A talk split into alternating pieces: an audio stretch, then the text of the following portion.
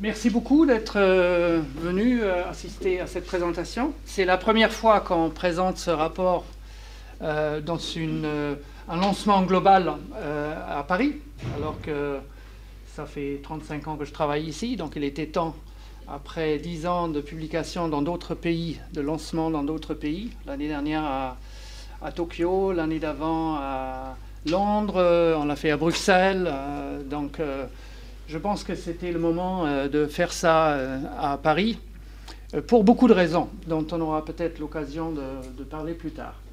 L'idée du, World Nuclear Industry Status Report est de faire le point sur l'état de l'industrie, donc des réacteurs électronucléaires dans le monde, à partir du début jusqu'à aujourd'hui, c'est-à-dire d'avoir vraiment une, analyse dans le temps, euh, une analyse empirique sur l'évolution, sur un, certain nombre d'indicateurs. Euh, et puis de voir, euh, et ça, ça, fait partie du débat, qu'est-ce que ça signifie pour l'avenir? C'est-à-dire ce constat d'où on vient et où on est aujourd'hui, qu'est-ce que ça peut vouloir dire pour, pour l'avenir? Donc il y a un certain nombre d'indicateurs qu'on a développés.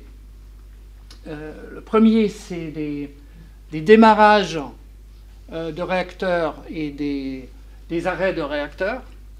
Euh, pour nous, un, démarrage de réacteurs, ça veut dire la première production d'électricité. et puis l'arrêt de réacteurs veut dire pour nous le dernier jour de production d'électricité. Donc on voit bien les, deux grandes courbes, deux grandes époques de, de mise en service de réacteurs, la première dans les années 70, la deuxième euh, euh, dans les années 80, et puis après une, euh, phase 25 ans assez plat au niveau de, l'évolution. en bas, on voit des réacteurs arrêtés, donc retirés du, du, réseau, et on voit deux pics euh, le, premier pic euh, en 1990, qui peut être interprété comme un, effet tardif euh, de la catastrophe de Tchernobyl, notamment avec l'unification de l'Allemagne et un certain nombre de réacteurs qui ont été retirés du réseau d'un jour à l'autre. Et puis le deuxième pic en 2011, suite à, la catastrophe, ou plutôt au début de la catastrophe de Fukushima. Euh, puisque nous, on compte en retrait du réseau, euh, on rectifie les, données euh, a posteriori. S'il y a un réacteur, par exemple, qui est arrêté pendant quelques, années, mais on ne sait pas est-ce qu'il va redémarrer ou pas, si la décision est définitive de l'arrêter, on, regarde quand est-ce qu'il a produit la dernière fois de l'électricité et on corrige euh, les, données d'arrêt de, de, de, centrale euh, en bas. Alors, il y a plusieurs choses qui frappent. La première, c'est qu'en 2015 et 2016, il y a eu un nombre relativement important, c'est-à-dire 10 tranches par an, qui ont démarré dans le monde. C'est-à-dire c'est plus que dans n'importe quelle année depuis 1990. La deuxième chose qui frappe, c'est que quand on regarde la Chine, c'est-à-dire c'est la partie jaune euh, des, colonnes, euh, la Chine prend une, importance significative dans les, dans les démarrages de réacteurs. C'est-à-dire en 2015, 8 sur 10 et en 2016, 5 sur 10. En 2017, il y a eu euh, deux réacteurs de démarrer, un réacteur euh, en Chine et un, autre au Pakistan, qui été construit par des, une société, sociétés chinoises. Donc, euh, encore une fois, vraiment une dominance de l'industrie chinoise, mais on voit quand même que ça s'atténue en termes de nombre total de façon importante. Si on regarde le nombre de réacteurs en service de façon cumulée, euh, on a cette montée euh, en puissance du parc nucléaire mondial jusqu'à la fin des années 80, et puis un plateau qui a duré grosso modo jusqu'aux événements au Japon en, mars 2011. Puis on a une baisse significative des réacteurs avec une remontée à partir de 2013 légère euh, mais euh, par exemple, entre, entre euh, la situation il y a un an, donc le, rapport précédent, et cette année, on a plus un réacteur en, fonctionnement. On voit la courbe rouge qui, est, qui correspond à la capacité de production d'électricité installée, et on voit les maximums, le maximum a été atteint en 2006 euh, d'ailleurs, c'est frappant aussi que cette courbe ne suit pas exactement le nombre de réacteurs. C'est pour deux raisons. La première, c'est que souvent on a remplacé les réacteurs plus petits par des réacteurs plus puissants. Donc le même nombre de réacteurs a une capacité plus importante installée. Mais surtout, euh, depuis un certain nombre d'années, euh, par ce qu'on appelle uprating. C'est-à-dire, on augmente la capacité des réacteurs installés euh, par des moyens techniques. Ça peut être au niveau des turbines, au niveau des générateurs de vapeur, etc.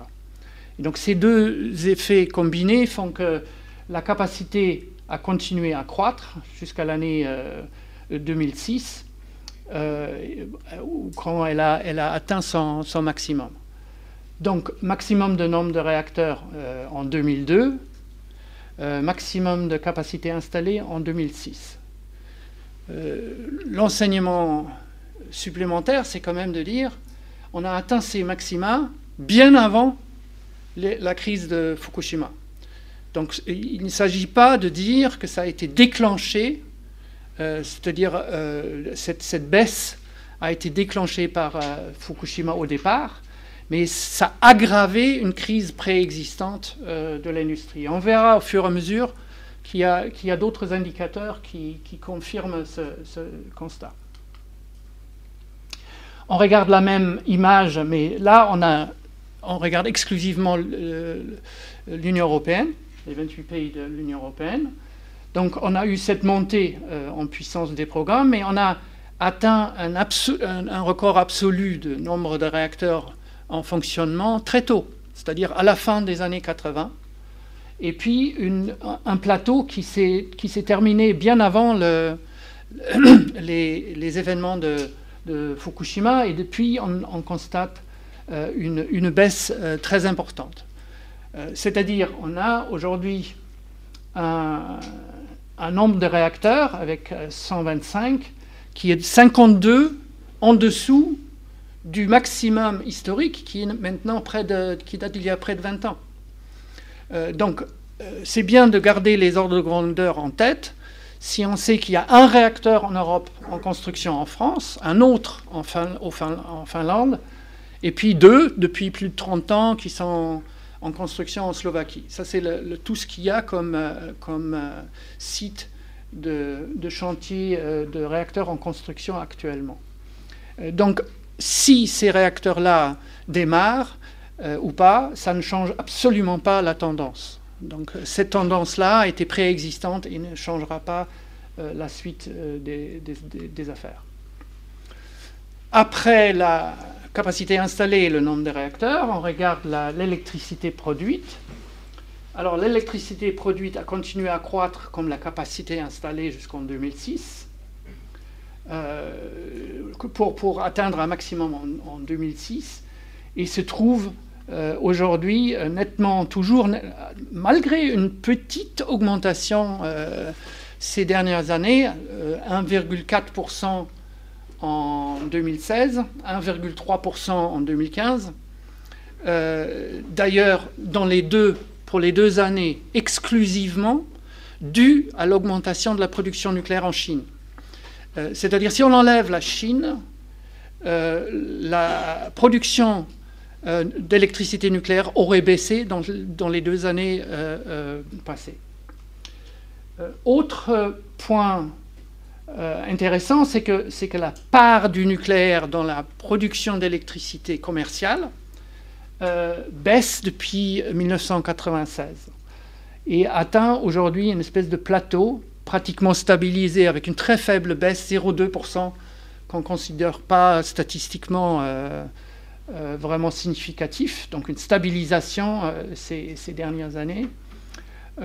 malgré une petite, cette petite hausse, ça s'explique surtout pourquoi ça n'a pas continué euh, de, baisser de façon plus forte alors que l'augmentation est très faible La réponse est que globalement, le système électrique s'est ralenti. C'est-à-dire on a une augmentation de la production d'électricité dans le monde qui est de l'ordre de 2,2% euh, pour l'année dernière. Tous ces chiffres-là sont un peu provisoires hein, euh, encore et sont souvent rectifiés dans les, dans les, années suivantes. Mais je, vous invite à regarder les proportions et les tendances. C'est vraiment l'idée, c'est-à-dire de regarder qu'est-ce qui est grand, qu'est-ce qui est petit, qu'est-ce qui monte, qu'est-ce qui descend. Euh, c'est vraiment l'essence de, cet exercice. Euh, qui produit de l'électricité nucléaire? Il y a cinq pays, les États-Unis, la France, la Chine, la Russie et la Corée du Sud, qui produisent 70% euh, de l'électricité. C'est depuis longtemps les, top 5 qui produisent à peu près deux tiers à 70% de l'électricité globale. Donc ce n'est pas un phénomène qui est, qui est réparti sur euh, la trentaine de pays, pour être précis, 31 pays qui produisent de l'électricité, mais c'est très concentré sur un petit nombre de pays. Puis les deux, euh, le, plus grands, les États-Unis et la France, produisent tout seul à peu près la moitié. Euh, et la France, toute seule, produit euh, presque la moitié de l'électricité nucléaire euh, dans l'Union européenne. Donc très, très concentré. la Chine a avancé d'une position l'année dernière et le, programme chinois peut peut être désormais comparé au programme français. Si on additionne les réacteurs en service et les réacteurs en, construction, c'est à peu près la, taille du programme euh, français. Donc c'est très significatif programme. Euh, par ailleurs, je, vois qu'on le voit mal dans, cette définition, mais vous avez des, années de, la euh, soit de la production maximale par pays, soit de la part du nucléaire euh, dans la production nationale. Et on voit que pour beaucoup de pays, en fait, on a atteint le maximum de la part dans euh, la production d'électricité il y a longtemps. certains dès les années 80, d'autres dans les années 90. donc, donc, ce qui explique cette baisse qu'on a vue sur le plan mondiale en moyenne. Quand on regarde les réacteurs en construction, ça c'est une, belle leçon en fait, pourquoi c'est capital de regarder euh, en matière euh, euh, des, évolutions sur des longues durées. Si vous regardez uniquement, disons, les, dix dernières années, vous auriez cette, partie-là. Ça montrerait quoi? Ça montrerait qu'il y a eu une, une tout à fait significative, un, doublement euh, des réacteurs euh, listés en, construction, puis un, espèce de plateau et une baisse. Euh, en fait, le contexte historique montre complètement autre chose. Ça montre que on a atteint le pic de, des, constructions listées dès la fin des années 70 euh, début des années 80, euh, avec 234 unités. Par contre, il y en a 48 sur ces réacteurs qui n'ont jamais vu euh, la connexion au réseau. C'est-à-dire c'est des ruines de, de, construction qui d'ailleurs, il y en a deux de plus qui existent depuis le mois de juillet, puisque aux États-Unis, on a abandonné la construction de deux réacteurs sur quatre. Donc ils ne sont pas encore dans le, dans le chiffre de 53. Euh, si on regarde qui construit, je l'ai dit euh, en termes de, de démarrage de réacteurs, donc c'est logique qu'on retrouve la Chine, avec 20 réacteurs au 1er juillet. Il y a un réacteur qui a été mis en service depuis. donc au total, il y a, d'après ce qu'on sait, à l'heure actuelle, il y a 50 réacteurs en construction. Sur ces, 50 euh, réacteurs, il y a 30, euh, 53, il y a 37 qui étaient en retard au 1er euh, juillet 2017. et ce qui est intéressant quand même à souligner, c'est que ça, n'exclut pas la Chine. C'est-à-dire, y compris en Chine, on a aujourd'hui de gros problèmes à, livrer, à construire en temps et en, heure. Donc 11 réacteurs derrière le planning. Euh, autre chose, on a, regardé pour la première fois euh, le nombre de réacteurs qui étaient en retard déjà dans notre dernier rapport, donc il y a un an, et comment ça, on voulait savoir comment ça a évolué. Et sur les 37, il y en avait 19 euh, qui ont aggravé le retard. Donc sur 37, 19 ont aggravé le retard. C'est considérable comme ratio. Euh, quand on regarde les temps de, construction, euh, peut-être je devrais ajouter une autre chose. On a regardé aussi, dans l'analyse qu'on avait fait il y a un an, combien de réacteurs étaient prévus pour démarrer en 2017. Et on avait dans le planning, donc dans, cette, euh, dans ce listing-là, on avait 17 réacteurs qui devaient démarrer en, en 2017. Sur les euh, sur les 17, 3 euh, ont, démarré jusqu'à maintenant. 11, euh, 11 ont été décalés déjà. Donc sur 17 attendus, 11 déjà décalés, ce qui nous laisse 3 peut-être. Donc au maximum, d'après ce qu'on sait jusqu'à maintenant, au maximum 6 vont démarrer cette année. C'est un indicateur qu'on va développer dans les années qui, viennent parce qu'on trouve que ça parle beaucoup. Euh, l'analyse des, réacteurs, de la construction des réacteurs euh, dans le passé, euh, on a regardé sur, une dizaine d'années, 51 réacteurs qui ont été mis en service dans, cette période-là à travers le monde. la Chine y compte pour plus de la moitié. et puis on voit des temps de, des temps de construction assez étonnants qui varient de de 4 ans, grosso modo, à plus de 40 ans. 40 euh, ans, c'est le, record tenu par un, réacteur aux États-Unis, dont la construction avait été effectivement démarrée euh, euh, en 1973, qui a été mise en, service il n'y a pas longtemps. et puis on voit que, les pays qui sortent vraiment du lot, euh, ils sont tous en Asie par rapport à des, durées minimum de construction. Euh, c'est grosso modo la Chine, l'Inde, euh, la Corée du Sud et le Pakistan. Le Pakistan, c'est un peu compliqué parce qu'il y a très peu de... C'est un tout petit programme, donc c'est très peu parlant. Mais c'est des sociétés chinoises, donc c'est une performance de ces pays-là qui est tout à fait remarquable.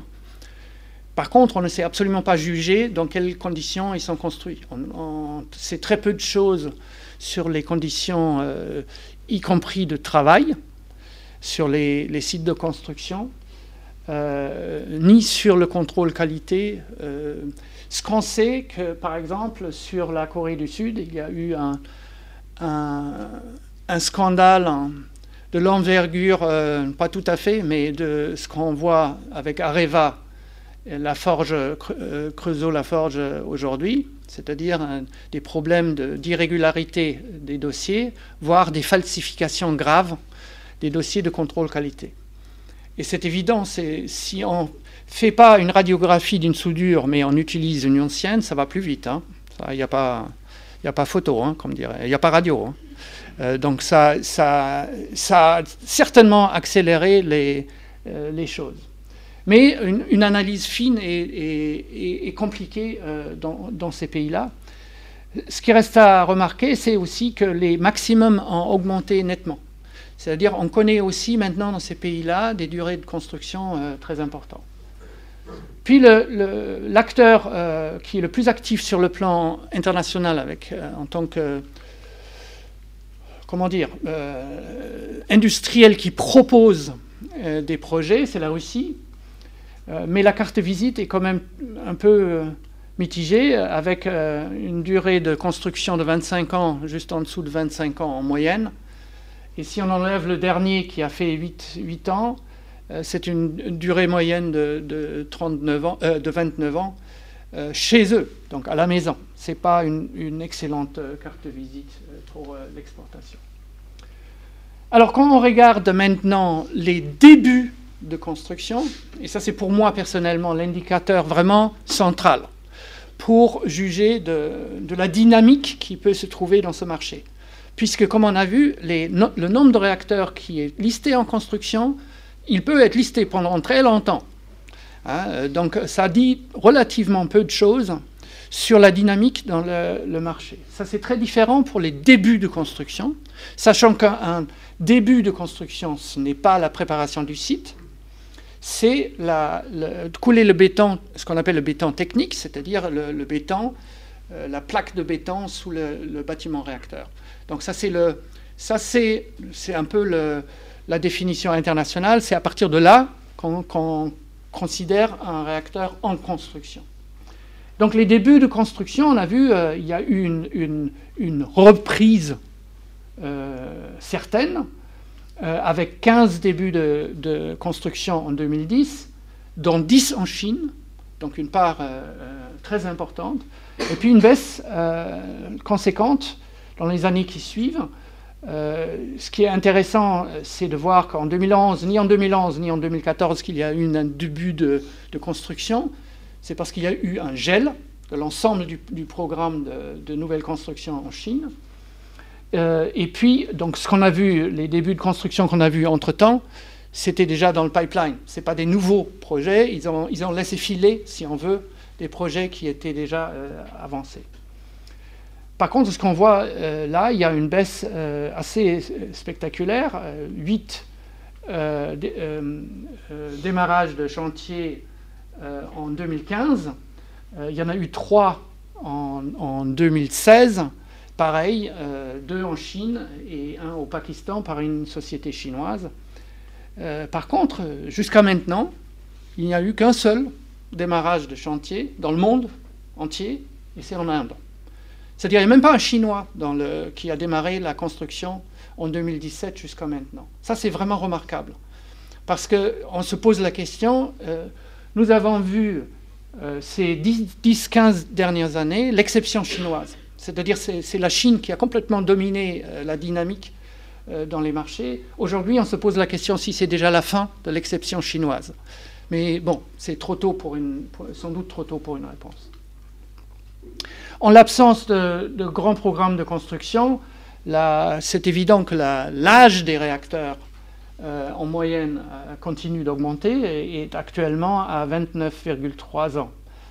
Euh, ça veut dire que plus de la moitié des réacteurs qui fonctionnent dans le monde, des 403 réacteurs, ont fonctionné 31 et plus d'années, dont 64 qui ont fonctionné euh, pendant 41, euh, 41, euh, ans et plus. c'est quand même visualiser ça, ce que ça signifie 40 ans. C'est vraiment littéralement une technologie d'un autre âge. Ce si ça a été démarré il y a 40 ans, ça veut dire que la technologie a au moins 50 ans. donc on, était vraiment complètement dans, un, dans un monde différent c'est un vrai, un vrai défi pour euh, l'exploitation euh, aujourd'hui. Et avec ça, je passe la parole à Juan Rodriguez qui va vous parler un peu de, des finances et de l'économie. Bon, euh, merci Michael. là, on peut continuer à voir comment on a eu des, effets secondaires aussi pour pourquoi on n'a pas de nouveaux démarrages des réacteurs. Parce que la rentabilité des réacteurs opérationnels, longtemps s'est dégradée. On peut regarder qu'il y a une baisse des marges de BDA, et BDA c'est marge de profit, et il y a une baisse des revenus de revenus. Ça, c'est en moyenne les opérateurs européens qui sont les plus exposés parce que c'est un marché dérégulé du point de vue des générations d'électricité. Donc, on a une baisse des prix depuis euh, plusieurs années parce qu'il y a plusieurs changements structurels qu'on voit dans le secteur. D'un point de vue, il y a des surcapacités euh, à, cause des introductions des énergies renouvelables et pas assez de fermetures des conventionnels, qui après euh, Andreas va nous expliquer plus en détail. Mais aussi, on a une stagnation de la demande, donc de l'expectative de croissance des demandes constantes d'électricité. En 2011, on est arrivé à un pic de demandes et on a eu une stagnation, mais une baisse depuis ce temps-là. Et en plus de ça, on a aussi l'effet charbon, la baisse des demandes de charbon euh, qu'on a commencé à voir, euh, la baisse des prix des charbons aussi, a fait que les prix d'électricité vont à la baisse parce que les charbons, c'est un des facteurs pour, euh, pour déterminer les, sur les mérites order de, de la génération d'électricité. donc on a une baisse considérable des prix qui a fait une baisse de marge. Après, avec des revenus plus faibles, on commence à voir que tous les opérateurs ils sont en train de faire des plans d'optimisation des coûts pour essayer de maintenir les marges et maintenir la rentabilité avec des revenus qui baissent et des prix d'électricité qui baissent. Mais la différence, la différence qu'on a euh, vis-à-vis des nucléaires, vis-à-vis des autres énergies qu'on commence à voir aujourd'hui, c'est que le nucléaire, c'est une des seules technologies où les coûts ils sont en train d'être révisés à la hausse. Pourquoi? Parce qu'on a des, euh, comme le disait Michael, les réacteurs ils commencent à arriver à la fin de leur durée de vie. Et en plus, on a des, euh, des niveaux de sûreté qui sont plus élevés après Fukushima. Donc il y a des décisions et d'investissements supplémentaires à faire, soit sur la prolongation de la durée de vie des réacteurs qui sont en train d'arriver à la fin de leur vie, soit sur l'arrêt des réacteurs et les coûts supplémentaires que peut générer euh, l'arrêt d'un réacteur au niveau des démantèlements des réacteurs et des stockages des déchets des moyens et long terme. Donc ça, c'est deux facteurs qui sont en train de voir aujourd'hui euh, des coûts supplémentaires qui sont en train d'être ajoutés pour le nucléaire, qui réduit leur rentabilité vis-à-vis -vis des autres énergies. Et on commence à avoir un redressement des plus bas historiques des prix d'électricité et c'était touché en 2016 autour de février-mars. On commence à avoir un redressement long des prix d'électricité, euh, mais c'est surtout euh, au niveau de spot, c'était euh, sur la France vis-à-vis de le problème qu'on a eu au niveau de falsification des dossiers d'Areva qui avait EDF avait besoin de réviser dans plusieurs centrales si, les, si les composants étaient aux normes ou pas. Et aussi, on commence à avoir une hausse des prix du charbon. Pourquoi? Parce que la Chine, elle commence avec une demande à la baisse, commence à réviser à la baisse aussi la production de charbon. Donc, ils commence à fermer des mines pour essayer de stabiliser les prix charbon euh, et stabiliser l'offre et demande. Donc, ça, c'est le point de rentabilité. On commence à voir aussi qu'il y a un deuxième facteur, que c'est euh, la baisse des taux. La baisse des taux d'intérêt. Euh, après 2007-2008, la crise financière, on a eu des baisses de taux considérables partout. Le premier, pardon, le premier effet, c'était la baisse des coûts de la dette. Donc ça, c'est un effet positif pour les opérateurs, parce que ce sont des opérateurs qui sont très endettés, parce que le, nucléaire, c'est plus une euh, énergie de coûts fixes. C'est d'investissement très lourd au début et des coûts marginaux très faibles. Donc ils sont en train de faire la renégociation de la dette avec des taux d'intérêt plus bas pour faire une renégociation, pour avoir un coût de la dette plus faible. Mais en même temps, on commence à voir euh, la dégradation des profits et la dégradation de la rentabilité a fait que le ratio de crédit des, euh, des, opérateurs et plus d'exposition avec des, des primes matières premières plus faibles euh, commence à se détériorer. Par exemple, l'interest cover, ça veut dire combien, de, combien les frais financiers représentent les, euh, les, profits d'une entreprise. Donc plus faible c'est ces ratios, plus euh, importants sont les frais financiers vis-à-vis euh, des, profits. Et les debt to EBITDA ratio, c'est combien de temps ça va nous prendre pour rembourser la dette vis-à-vis des profits qu'on génère aujourd'hui. Donc cela est en train de se dégrader et celui est en train d'augmenter. donc les agences de notation, depuis la baisse des prix et depuis une dégradation ça, ils ont commencé à réviser à la baisse la note de crédit des, euh, des opérateurs nucléaire. Et ce n'est pas un sujet négligeable parce que, comme on disait, autour des un tiers des, profits part en frais financiers. Donc, plus dégradé c'est la note de crédit, plus, plus haut il va être le taux d'intérêt pour, pour la dette. Donc ça, c'est le premier point. Le deuxième point, c'est sur la réduction des taux d'intérêt. Il y a un effet secondaire aussi qu'on commence à voir aujourd'hui sur les actifs régulés, ça veut dire sur les réseaux de distribution des transmissions, pour éviter. Euh, donc, ils sont en train de réviser à la baisse euh, les profits pour les activités régulées pour, pour euh, prendre en compte un coût de la dette plus faible. Donc, éviter une des excès de profit dans les activités régulées. Et normalement, les opérateurs historiques, ils sont aussi des euh, opérations dans les secteurs régulés, normalement dans les secteurs de distribution d'électricité. Donc on est en baisse de revenus dans ce point de vue-là. Et le troisième point, c'est les diminutions des taux d'actualisation du point de vue des provisions nucléaires et de pensions. Euh, ça, ça veut dire, euh, si les taux sont plus faibles, on a besoin d'avoir plus de des, stocks de cash aujourd'hui ou des, actifs financiers aujourd'hui pour couvrir au futur euh, les, dépenses. Et sur ces sujets-là aussi, on a eu euh, les cas allemands qui en 2016, on a eu, euh, ils ont ouvert la boîte de Pandore, en façon de dire, avec les, les séparations qu'on a eues des deux opérateurs historiques, que c'était E.ON et RWE. Le premier cas, E.ON a essayé de faire une spin-off de séparer tous les actifs de génération, de trading et euh, tous les actifs qui avaient une exposition au prix des matières premières et de laisser dans un autre côté euh, les activités avec croissance et avec plus de stabilité au niveau de revenus. Donc ils ont laissé euh, les, les réseaux renouvelables et vente au retail. Avec cette séparation, les gouvernements allemands ont commencé à regarder plus en détail.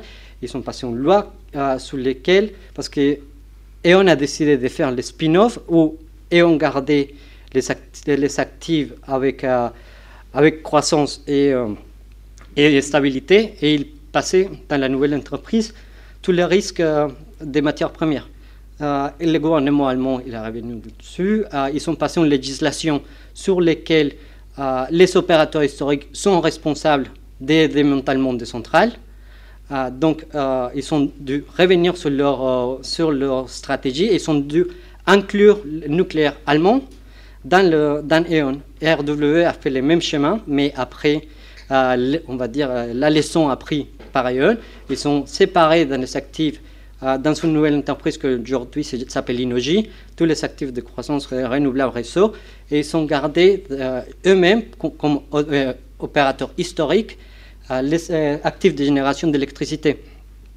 Suite à ça aussi, euh, on euh, le gouvernement allemand a décidé, après de révision et la, la création d'une commission de 19 membres pour regarder le sujet sur le démantèlement et sur le stockage des déchets nucléaires, ils ont créé un fonds souverain qui s'était créé le 1er janvier et le fonds s'était transféré en juillet 2017 sur lesquels les risques, surtout des, des, stockages de déchets moyens et long terme, euh, stockage de déchets moyens et long terme, il est transféré vers l'État avec la création d'un fonds souverain, mais sur lequel ils ont demandé une prime de 35% sur euh, tout, l'argent que les euh, opérateurs avaient déjà laissé dans leur compte.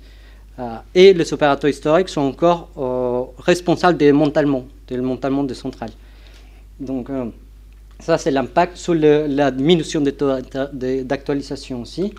Et pour finir avec euh, les, euh, les, points de vue économiques, on parle aussi de difficultés financières du secteur français nucléaire, parce que entre les deux, on a eu une augmentation de capital prévue, parce que celle d'Areva n'est pas encore terminée, à des 9 milliards d'euros sur lesquels l'État français a dépensé 7 milliards et demi. Euh, mais ce n'est pas les deux seulement qu'on a eu cette année. On a eu E.ON aussi, qui a dû faire une augmentation de capital autour de 1 milliard pour exactement financer euh, les transferts des provisions vers les fonds souverains. Et on a eu aussi euh, la, la, décision de Toshiba pour sa filiale Westinghouse, que c'est les deux, et ça c'est effet remarquant qu'on a vu entre 2016 et 2017, que les deux, opérateurs, euh, les deux développeurs historiques des réacteurs, le premier, c'est Westinghouse, et il a allé sur euh, la protection des banqueroutes, Chapter 11 aux États-Unis, parce qu'il a des retards sur, euh, sur ses chantiers. Et Areva, il a, fait, il a dû vendre une partie de, de cette, entreprise à EDF, et l'autre, il a, été nationalisé avec une augmentation de capital de 5 milliards d'euros. Donc on, voit exactement les effets qu'on commence à avoir dans les secteurs. Euh, on voit la performance boursière et euh, la performance de crédit. Et sur ça, je, euh, je passe la parole à Andreas.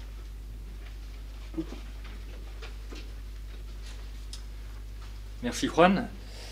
Bonjour à tous. Euh, donc moi je vais finir rapidement juste à, dresser un peu un tableau des grandes tendances qu'on a, cette fois non pas dans le nucléaire, mais plutôt euh, du côté des énergies renouvelables. Pour un peu mettre les choses face à face, avec toujours évidemment l'idée de comparer ces tendances à ce qui se fait dans le nucléaire. Donc là, ce que vous voyez en premier lieu, c'est l'évolution des investissements dans les nouveaux projets d'énergie renouvelable en colonne et dans le nucléaire en bas, c'est la ligne rouge. Donc on a pour 2016 un rapport qui est de l'ordre de 10 milliards d'euros d'investissement dans les nouveaux projets nucléaires et de 241 milliards de dollars, dollars pardon, euh, pour les énergies renouvelables nouvelles. Donc là-dessus, on est sur un rapport de 1 à 24. Si on regarde maintenant derrière euh, ce qui s'est passé entre 2015 et 2016, on a quand même un autre phénomène qui est une réduction assez forte des investissements mondiaux dans les énergies renouvelables. Donc a priori plutôt euh, une, mauvaise nouvelle de ce côté-là. Euh, en fait, ce qui est remarquable, c'est que malgré cette diminution des investissements cumulés de 23%, il y a eu en 2016 un nouveau record de capacité renouvelable installée. Donc on était euh, en 2016 à 139 gigawatts de nouvelles capacités renouvelables. Et quand on met ces deux chiffres face à face, d'un côté les nouvelles capacités installées et de l'autre côté euh, les investissements, on se rend compte que sur la seule période entre 2015 et 2016, le coût unitaire par mégawatt renouvelable installé a baissé de 30% en moyenne au niveau mondial. C'est absolument énorme. Et derrière ça, il y a une autre tendance un peu plus longue, où on voit que pour le photovoltaïque, là encore au niveau mondial, euh, le coût moyen d'installation a baissé de 90% en 7 ans, entre 2009 et 2016. Donc les choses vont très très vite. Et de la même manière, il a baissé de 50% pour l'éolien. Voilà, donc déjà un, premier élément sur euh, les tendances dans le monde économique de l'énergie. Euh, deuxième chose qu'on a regardé derrière, pour avoir un peu une idée euh, de, l'avenir à court et moyen terme, c'était les records de prix en matière de projets d'énergie renouvelable qui ont été atteints à travers le monde. Donc les, les, projets les moins chers quelque part qui ont été réalisés. Et ce qu'on voit aujourd'hui, c'est qu'à travers le monde entier, en Asie, aux États-Unis, en Amérique du Sud, en Europe, au Moyen-Orient, en Afrique, on commence à avoir, des projets d'éolien ou de photovoltaïque, euh, photovoltaïque, qui affichent des coûts de production autour de 30 à 35 dollars le mégawattheure. C'est euh, du jamais vu, et ce sont surtout des chiffres auxquels on s'attendait pour l'instant en matière de prospective à l'horizon de 2030-2035. Donc, en fait, l'industrie des énergies renouvelables va nettement plus vite qu'est-ce qu'on s'attendait à voir dans les cinq dernières années. Donc pour compléter un peu ces, portraits des tendances au niveau mondial, vous voyez là l'évolution des capacités et de la production d'électricité, de l'éolien, du solaire et du nucléaire entre 1997, année de la création du protocole de Kyoto, et 2016 il est important de préciser que là, vous n'avez pas euh, les chiffres cumulés. Ce n'est pas les capacités totales. C'est vraiment l'évolution nette sur les 20 dernières années. Et donc, ce qu'on voit là, très clairement, c'est une accélération quasiment exponentielle pour le développement de l'éolien et du solaire dans le monde. et une stagnation pour le nucléaire. Le nucléaire n'a quasiment, enfin les capacités nucléaires dans le monde n'ont quasiment pas augmenté, et de fait, en fait, elles se sont stabilisées si on tient compte du fait que 32 euh, gigawatts de capacité nucléaire sont aujourd'hui en arrêt de longue durée, donc ne produisent pas. Et donc on voit ces mêmes tableaux du côté de l'évolution de la production avec une augmentation très très forte de, l'éolien, mais également du solaire, qui sur les 20 dernières années, et plutôt sur les 10 dernières années, la production photovoltaïque, les ajouts de production photovoltaïque ont été beaucoup plus importants que ceux du nucléaire. Euh, qu'est-ce que ça veut dire? Ça veut également dire que derrière ces chiffres, on commence à sentir une évolution des stratégies politiques en matière de transition énergétique et de climat. Si on regarde les contributions nationales qui ont été faites par les pays euh, dans le cadre de l'accord de Paris euh, sur le changement climatique, on voit que d'un côté, il y a relativement peu de pays qui mentionnent le nucléaire comme un levier d'atténuation du changement climatique. De fait, en fait, il y a les 32, 31 pays qui déjà aujourd'hui opèrent des réacteurs, euh, plus deux pays qui comptent se lancer. Et quand on regarde plus en détail, en fait, il n'y en a que 14 qui prévoient réellement de renforcer, d'agrandir leur programme nucléaire, alors que de l'autre côté, la quasi-totalité évoque les énergies renouvelables comme un des leviers majeurs pour euh, réduire les, émissions de gaz à effet de serre. Pour continuer très rapidement, euh, un focus sur la Chine. On l'a vu tout à l'heure, la Chine aujourd'hui est responsable à elle seule de la moitié, on va dire, euh, du marché mondial du nucléaire. Et c'est la même chose sur les énergies renouvelables. En 2016, la Chine, en une seule année, a quasiment doublé ses capacités photovoltaïques installées. Grosso modo, elle a installé en une seule année ce que l'Allemagne a fait en 10 ans. Donc, une augmentation sans précédent. En 2016, la Chine, c'était 50% du marché du photovoltaïque. Elle atteint 150 gigawatts de capacité éolienne installée. C'est autant que l'Union européenne réunie. Donc on voit là, les choses vont très vite. Et ce qui est intéressant de regarder derrière, c'est qu'en fait, euh, ça se traduit aussi dans une baisse des coûts, comme on l'a vu au niveau mondial. En Chine, aujourd'hui, euh, les, nouveaux projets d'éolien et de photovoltaïque affichent des coûts de production de l'ordre de 70 à 80 dollars, ce qui correspond au niveau du tarif réglementé existant en Chine pour le nucléaire. Donc si les énergies renouvelables baissent encore plus leurs coûts en Chine, on pourrait s'attendre dans les années à venir à un revirement stratégique. Sachant que, et Michael l'a expliqué tout à l'heure, le programme nucléaire chinois, même s'il est le plus important dans le monde, affiche déjà des délais importants et que certains commencent à douter de la réalisation des objectifs pour 2020. De l'autre côté, juste pour vous donner un exemple, pour le photovoltaïque, 78 gigawatts installés à la fin 2016, un objectif 2020 qui est aujourd'hui de 110 gigawatts, et sur les 7 premiers mois de l'année en cours, de l'année 2017, la Chine a déjà installé 35 gigawatts supplémentaires. Donc ils ont déjà en fait atteint leur objectif 2020. Et en fait, l'obstacle majeur, ce qui freine aujourd'hui l'accélération du développement des énergies renouvelables en Chine, c'est avant tout euh, l'état des infrastructures réseau du réseau de transmission qui aujourd'hui est trop faible et qui génère déjà beaucoup de pertes de production d'énergie renouvelable parce que juste on n'arrive pas à cheminer euh, toute la production nouvelle vers les centres de consommation, ce qui vous rappelle peut-être quelque chose qui se passe également en Europe, notamment en Allemagne. Sur l'Union européenne, les choses sont aujourd'hui encore plus claires parce que là on a carrément une baisse nette, une réduction nette des capacités de la production nucléaire sur les 20 dernières années. Et face à ça, là aussi, une augmentation très forte des capacités et de la production renouvelable. Avec, là encore, pour donner quelques illustrations euh, sur les évolutions économiques, sur les tendances, euh, on a vu l'année passée, euh, non cette année, pardon, un appel d'offres sur l'éolien terrestre en Allemagne qui affichait un coût moyen pour l'éolien terrestre nouveau de 43 euros le mégawattheure nettement plus bas que ce qu'on avait fait jusque-là. Un autre appel d'offres en Allemagne sur l'éolien offshore cette fois, pour des projets à réaliser après 2022, euh, a donné un lauréat qui demandait plus de soutien, qui disait Moi je vais entièrement refinancer sur le marché. il faut rappeler que jusque-là, dans, dans, le débat politique, l'éolien offshore est la technologie renouvelable la plus chère. Donc là aussi, on a une réduction des coûts absolument euh, significative en peu de temps. Même chose en Grande-Bretagne, où les résultats de l'appel d'offres sur l'éolien offshore annoncé hier donnent un coût de production de 57,5 livres par mégawattheure.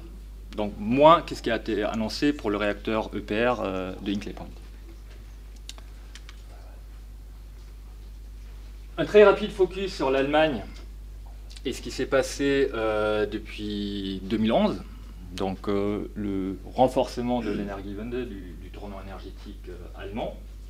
Donc on a essayé de comparer l'évolution depuis 2010, qui était la dernière année de, on va dire, production pleine du nucléaire allemand, avant justement les décisions post-Fukushima de fermeture de 8 réacteurs et tout ce qui s'en est suivi. Euh, sachant qu'on entend évidemment souvent l'argument qui est de dire, euh, certes le nucléaire a baissé, mais il a été remplacé par plus de charbon. Si on regarde les statistiques euh, jusqu'à la fin 2016, on voit que d'un côté, effectivement, la production d'électricité nucléaire a baissé de 56 TWh. Volume qui a été intégralement compensé par l'augmentation des renouvelables de 84 TWh sur la même période. Chose moins connue, c'est que sur la même période, l'Allemagne a baissé sa consommation intérieure d'électricité de plus de 20 TWh. Ça correspond à la production d'à peu près trois tranches nucléaire de 900 MW. Donc c'est quand même significatif et c'est quelque chose auquel on ne s'attendait pas pour un, euh, un, pays qui, est quand même, euh, qui a une économie relativement forte et en croissance aujourd'hui. Donc derrière ça, en fait, ce qui s'est passé, c'est que d'un côté, on a eu, en plus de la réduction du nucléaire, une légère réduction de la production fossile, et surtout une augmentation des exportations d'électricité de l'Allemagne vers les autres pays européens, euh, sachant que l'Allemagne, en 2016, est devenue le premier exportateur net d'électricité en Europe, prenant la place de la France qui, occupait cette place depuis longtemps jusque-là. Pourquoi? Parce que d'un côté, il y a aujourd'hui d'importantes surcapacités en Allemagne, essentiellement de charbon. C'est le grand problème du tournant énergétique allemand aujourd'hui. C'est qu'il y, a trop de capacités, il faut commencer à préparer la sortie du charbon. Et que de l'autre côté, en France, on a eu en 2016 une relativement faible disponibilité des réacteurs nucléaires, notamment vers la fin de l'année, où euh, je crois 19 réacteurs avaient été fermés justement pour des questions de sûreté. Et donc les exportations françaises ont baissé, celles de l'Allemagne ont considérablement augmenté. Et je vais m'arrêter là. Et on arrive aux conclusions. Évidemment, euh, c'est, on pourrait continuer un peu. Hein, petit rapport qui fait plus de 260 pages, euh, on, tiendrait hein, un certain temps euh, au-delà, mais je pense que ça donne peut-être quand même un, panorama assez, euh, global et intéressant. il est clair que l'année passée a eu un certain nombre d'événements tout à fait d'ordre historique, notamment la faillite de, Westinghouse, le plus grand constructeur euh, de centrales nucléaires dans le monde, euh, à la maison, chez eux et euh, sur le plan international. la crise qui a touché l'industrie française aussi de plein fouet. C'est vrai que les, les, problèmes financiers et économiques des électriciens, c'est vraiment devenu une longue liste de, de, de, problèmes qui ne sont pas qui s'additionnent, donc qui, se cumulent. Ce n'est pas l'un ou l'autre, mais c'est vraiment euh, euh, un, certain nombre de problèmes. Euh, donc c'est des dettes très élevées, donc des, des, coûts de dette élevés, la détérioration, détérioration des notes des agences. on a vu l'effritement de, la valeur boursière. et je, je, je c'est vraiment intéressant, même la seule société de construction de, réacteurs chinoise qui est, qui est cotée en bourse à Hong Kong euh, a connu une baisse de 60% de sa valeur. Parce que maintenant, les investisseurs voient qu'en fait, c'est peut-être pas si différent des problèmes en Chine des, des autres constructeurs dans le monde. Donc les investisseurs deviennent plus frileux. par rapport à ces valeurs.